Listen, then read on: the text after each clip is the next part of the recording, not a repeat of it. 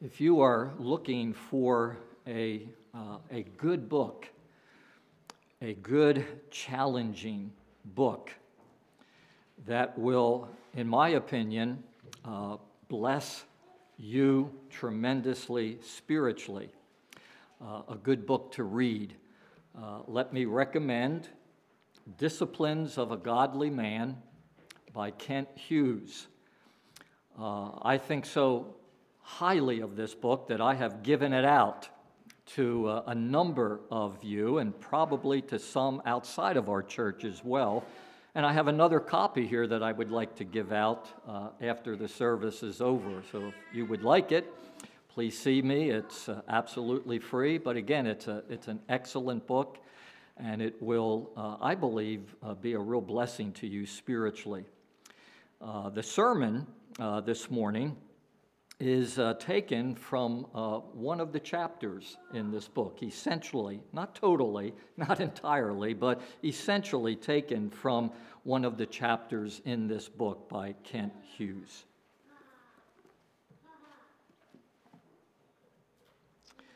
Let us pray.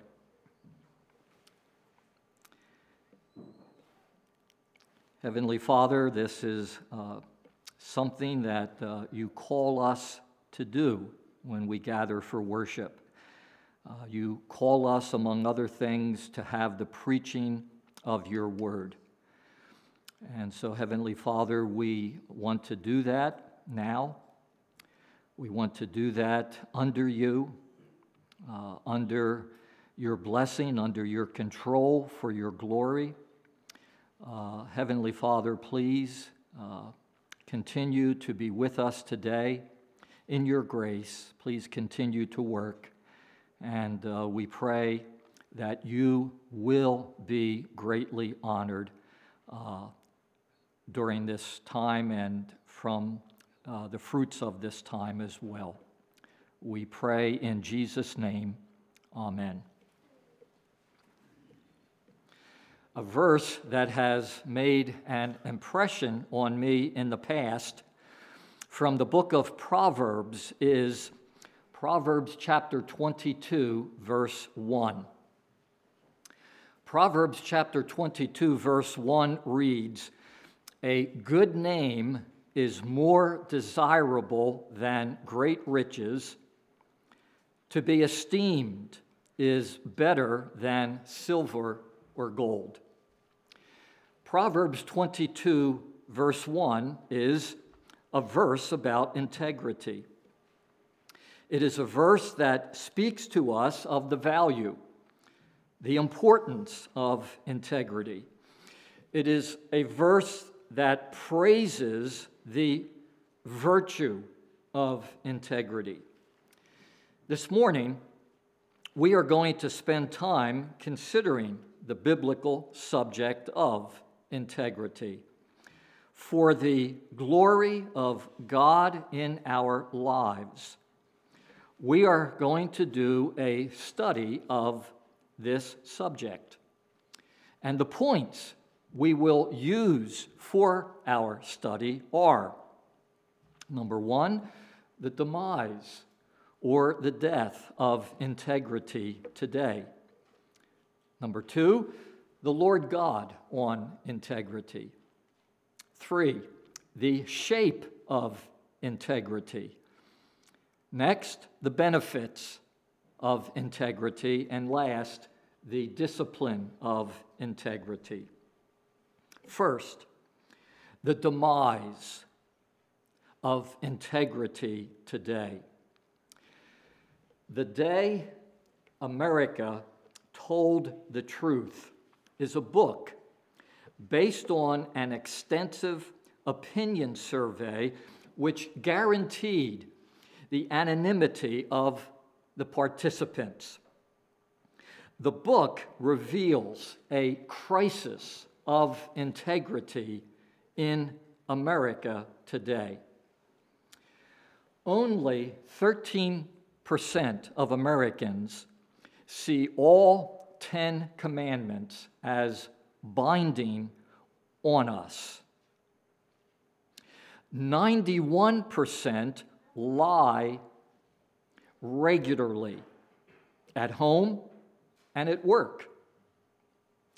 Most workers admit to goofing off for an average of seven hours a week, almost one whole day a week. And half, 50%, admit that they regularly call in sick when they are perfectly well. This survey also posed the question what are you willing to do for $10 million? 25% said they would abandon their families for $10 million. 23% said they would become a prostitute for a week. 7% said they would kill a stranger. Now, I want you to think about that last one.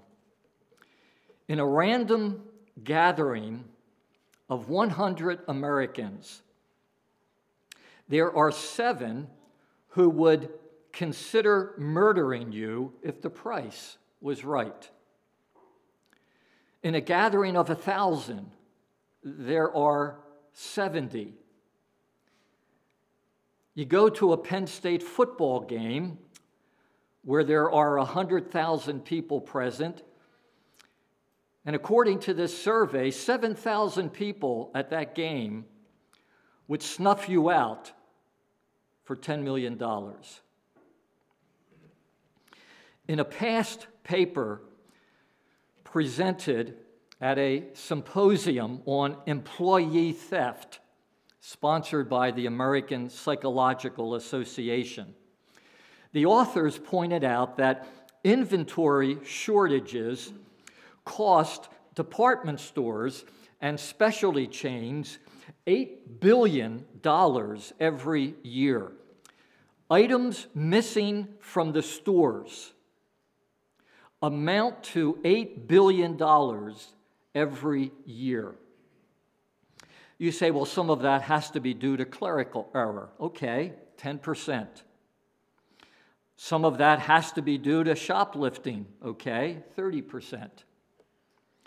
A whopping 60% or $16 million each day is attributed to theft by employees. The truth is, American culture is in big trouble. The survival of life, as we would like to think of it, is being severely threatened because of a lack of integrity. However, for the Christian, the most sobering fact is this there is little statistical difference between the ethical practices of the religious and the non religious. For instance, a Gallup poll has found that 43% of non church attenders admit to stealing work supplies. 43%. And 37% of church attenders admit to doing that as well. But we may say, wait a minute, wait a minute. Is, is this true of professing Christians? Of professing Christians? And I have read that the answer to that is yes. I have read that the general ethical conduct of professing Christians varies only slightly from non Christians, with certain exceptions, of course. Sadly, professing Christians are almost as likely as non Christians to falsify their income tax returns commit plagiarism, bribe to obtain a building permit, ignore construction specs, illegally copy a computer program, exaggerate a product, tell people what they want to hear. Integrity has taken a colossal slide among professing Christians as well. I hold in my hand a book by Warren Wiersbe.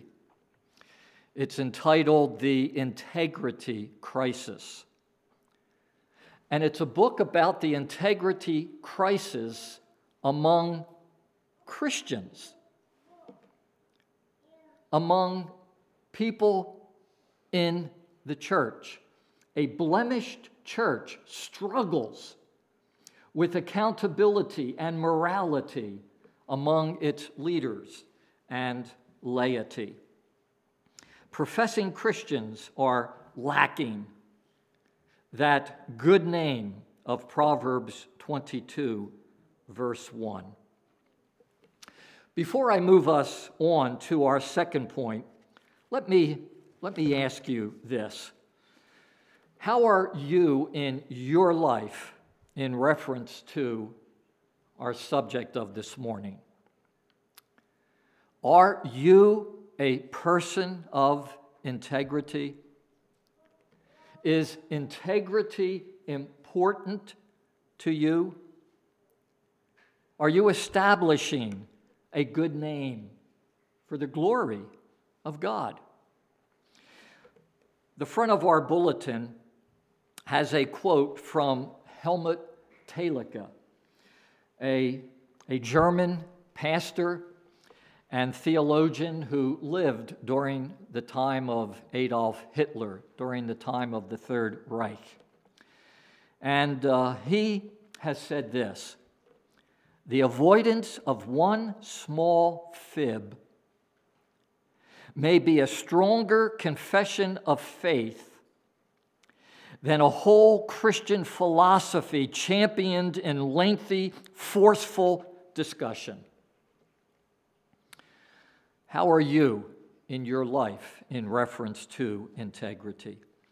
Our second point this morning is the Lord God on integrity. Let's make sure we really do have the backing of God here in reference to what we're talking about this morning. Uh, turn to the story of Ananias and Sapphira, which we read earlier, Acts chapter 5. Ananias and Sapphira knew they were deceiving the church when they sold some property and agreed to act as if they were giving all the proceeds to the church when in fact they were only giving part what, what did the Lord God think of their deception? What does the Lord God say here about integrity? I'll just reread the first three verses of chapter 5. Now, a man named Ananias, together with his wife, Sapphira, also sold a piece of property with his wife's full knowledge, he kept back part of the money for himself, but brought the rest and put it at the apostles' feet. Then Peter said, Ananias, how is it that Satan has so filled your heart that you have lied to the Holy Spirit and have kept for yourself some of the money you received for the land? Didn't it belong to you before it was sold? And after it was sold, wasn't the money at your disposal? What made you think of doing such a thing? You have not lied to men, but to God. When Ananias heard this, he fell down and died. And great fear seized all who heard what had happened. The first five verses of chapter 5. What does the Lord God say here about integrity? may we say from this story, the Lord God considers integrity important. May we say, the Lord God calls us to be people of integrity. May we say, the Lord teaches a good name is to be chosen rather than great riches. May we say, God is a God of integrity, and when we professing Christians lack integrity, we disfigure him in the eyes of the world. I think we may say each of these things. Integrity is to be a part of our lives we see in the Bible to the glory of God. With Job, we are to declare through the grace of God, till I die, I will not put away my integrity from me. Job 27, verse 5. Integrity is also what we are to be about as Christians.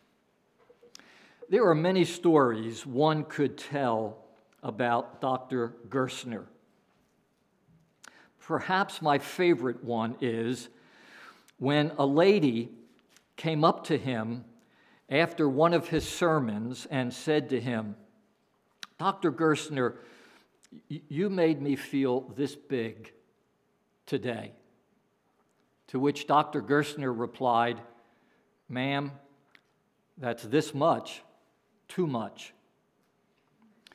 And then there was the time when Dr. Gerstner, in conversation with R.C. Sproul, said, I would rather die than lie.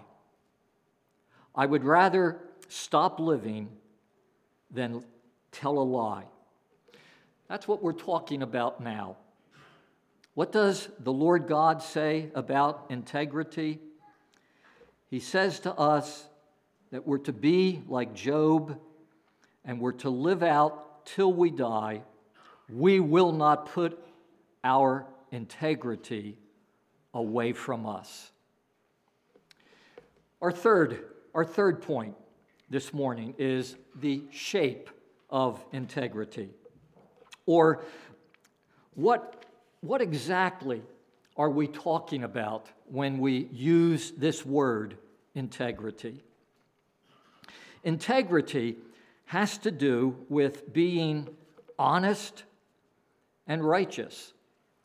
Honest and righteous in one's entire person.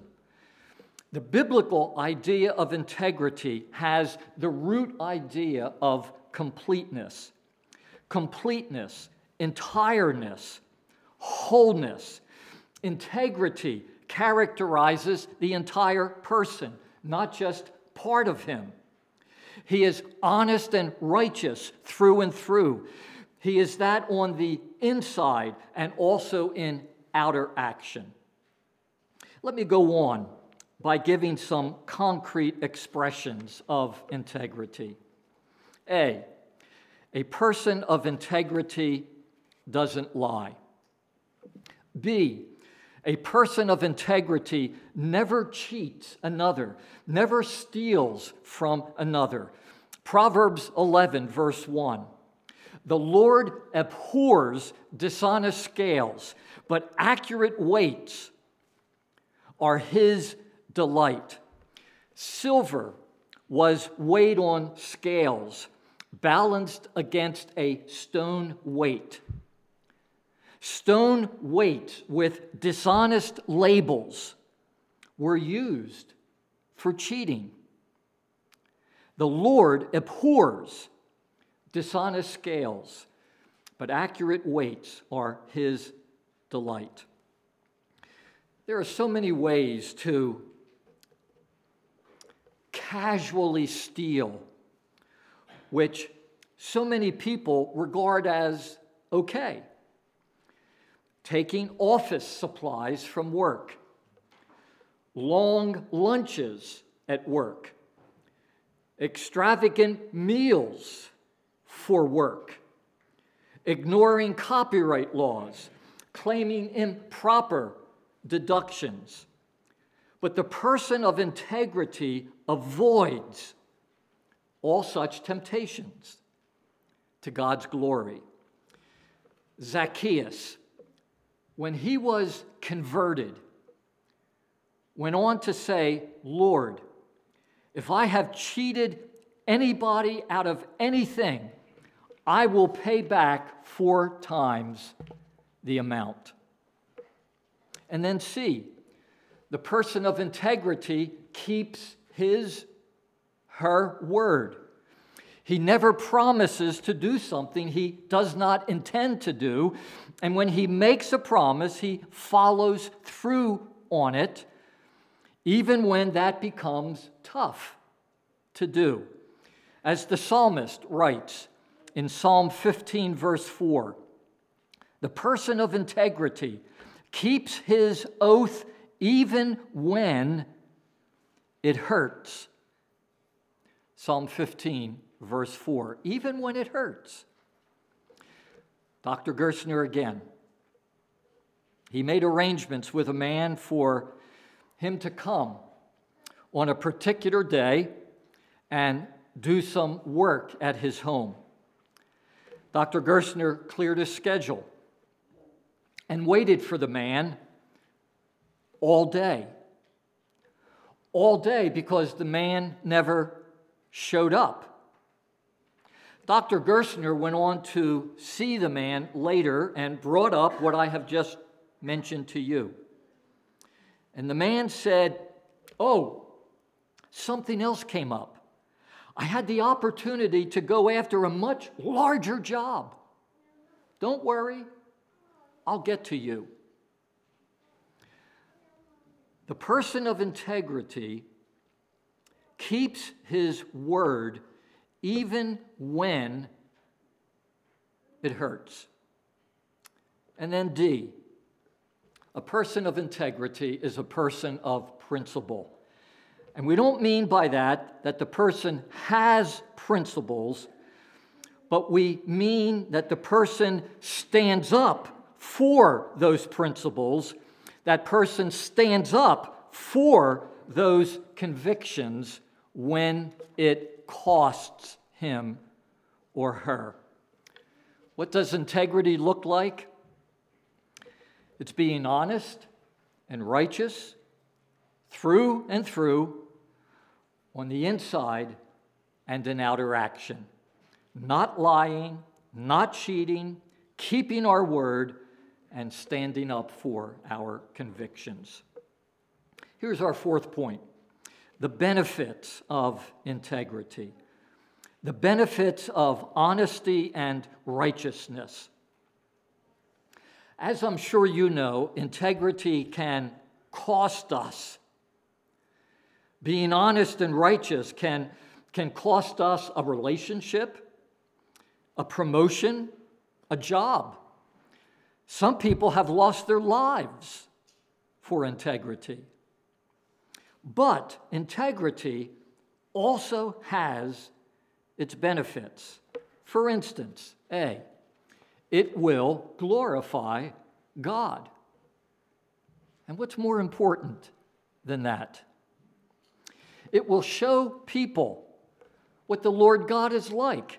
He's honest, He's righteous, He's trustworthy, He's dependable. It will glorify God and by His grace bring praise and worship to God. A week or two ago, on a Sunday evening, I reminded us of Psalm 19, verse 1. The heavens declare the glory of God, creation declares God's wisdom, His power, His greatness. People of integrity declare the glory of God. B, integrity also contributes to a deep intimacy with God. David tells us in Psalm 51, verse 6, that God desires truth in the inner parts. Quote, and when it's there, the Lord rejoices in the fellowship with that heart. It contributes to a deep intimacy with God. What, why is my fellowship so weak? Why is intimacy with God so foreign? Did you ever think about checking out your integrity? C, integrity brings the blessing of a clear conscience. In other words, if we're honest and righteous, our heart does not condemn us, our conscience does not smite us. When I was in college, one of the dorms in which I lived was uh, a house structure. You'd look at it and you would think it's a house, but it was a, a dorm. And one day in, in that dorm, uh, a water fight broke out. It uh, probably started with uh, a glass of water being dumped on uh, someone, and then it went from that to uh, perhaps water balloons being thrown, and then to uh, little trash cans of water being thrown on people. And then it got to the point where there was one or more garbage cans being filled. Dennis is laughing. Were you there, Dennis, for, for this? Garbage cans being filled with water and being thrown around. So much water was present that the water started seeping down into the basement of the house where the dorm father and his wife lived. Well, as you can imagine, he came running up the stairs, mad, and started gathering together the ones involved in this water fight. And I can close my eyes and still remember sitting in my room and him standing in the doorway. He probably threw open my door, and there he is standing in the doorway. Carlberg, were you part of this water fight? Coach, I honestly have been sitting here the whole time. I've been studying. It's probably hard for you to imagine. It's even hard for me to imagine, but I've been sitting here studying. And my heart did not condemn me. My conscience did not smite me because I told the truth. At that point, I was a person of integrity. And then, last, D, there's an evangelistic magnetism to integrity. I also have put on the front of our bulletin uh, uh, this prayer taken from the Valley of Vision, the front of our bulletin. Oh God, may every part of my character and conduct make a serious and amiable impression on others and impel them to ask the way to the Master.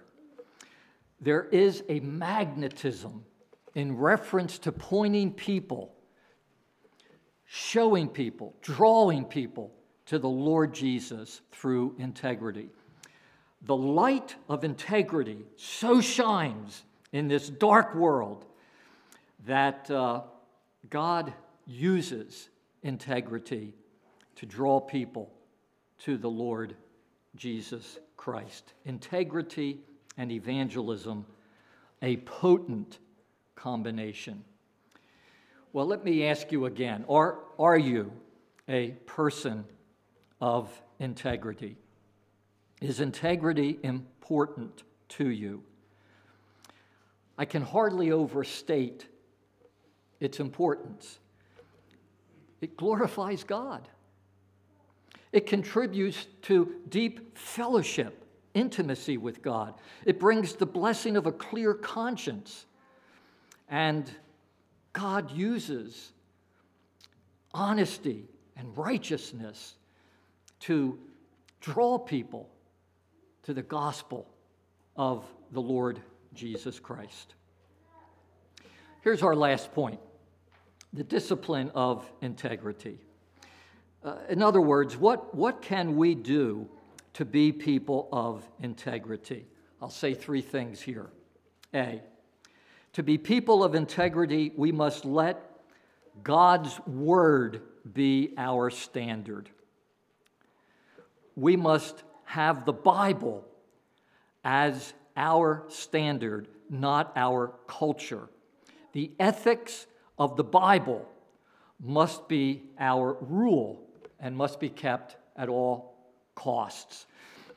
The first step down for any Christian is taken when he surrenders his high opinion of the Bible. First step down when you start throwing out the inerrancy, the authority of the Bible. We must not conform to the pattern of this world. We must have the Bible as our standard. And of course, we must pray to God for the power of the Holy Spirit to enable us to follow the ethics of the Bible. B, from the ethics of the Bible, we must discipline ourselves to be truthful at all times, to be always honest in our hearts, to be always honest in our actions. We must never be careless about the truth. And at this point, it would be good to bring in this little saying the act of being truthful, okay? We're saying at all times, be truthful. The act of being truthful, here it is sow an act, and you reap a habit. Sow a habit, and you reap a character. Sow a character, and you reap a destiny for yourself, your family, your church, your world. And then C, the most important thing I could say about the discipline of integrity is do you have the Lord Jesus Christ in your heart? You see, integrity is an issue of the heart. So, do you know Jesus Christ as your Savior from sin and the Lord of your life? It is not until one is a believer, a true believer in Jesus Christ, that he, that she will be properly interested in and properly capable of honesty and righteousness. And so, have you ever gone by God's enablement to the Lord Jesus and bowed before him and asked him for his mercy and asked him to forgive you of your sins, to come into your life, to take over your life for his glory? We've covered a lot today. And right before I review what we've covered, because I think it's that important for me to review, let me say once again disciplines of a godly man. Uh, much of this was taken from one of the chapters, and uh, I'd love to give this out to somebody. And if I have four or five of you come, then uh, we'll make sure we get four or five uh, copies of this to, to pass out. Point one the demise of integrity. There is a dearth of integrity today with people, not only out of, but also in the church. You should preach this people to those people out there, preach this message to those people out there. Well, that, that's probably true, but it also needs to be right here and right here. Number two, the Lord God on integrity. Believer, it's God's will for us to live lives of integrity for His glory. The shape of integrity, honesty and righteousness on the inside and in outer action. the benefits of integrity, glorifies God, contributes to deep intimacy with God, brings the blessing of a clear conscience, and there's an evangelistic power to integrity. The discipline of integrity, we must let God's word be our standard. We must discipline ourselves to be truthful at all times, and we must ask since this is really an issue of the heart, is the Lord Jesus Christ really in my heart as my Savior and as my Lord? Let's pray.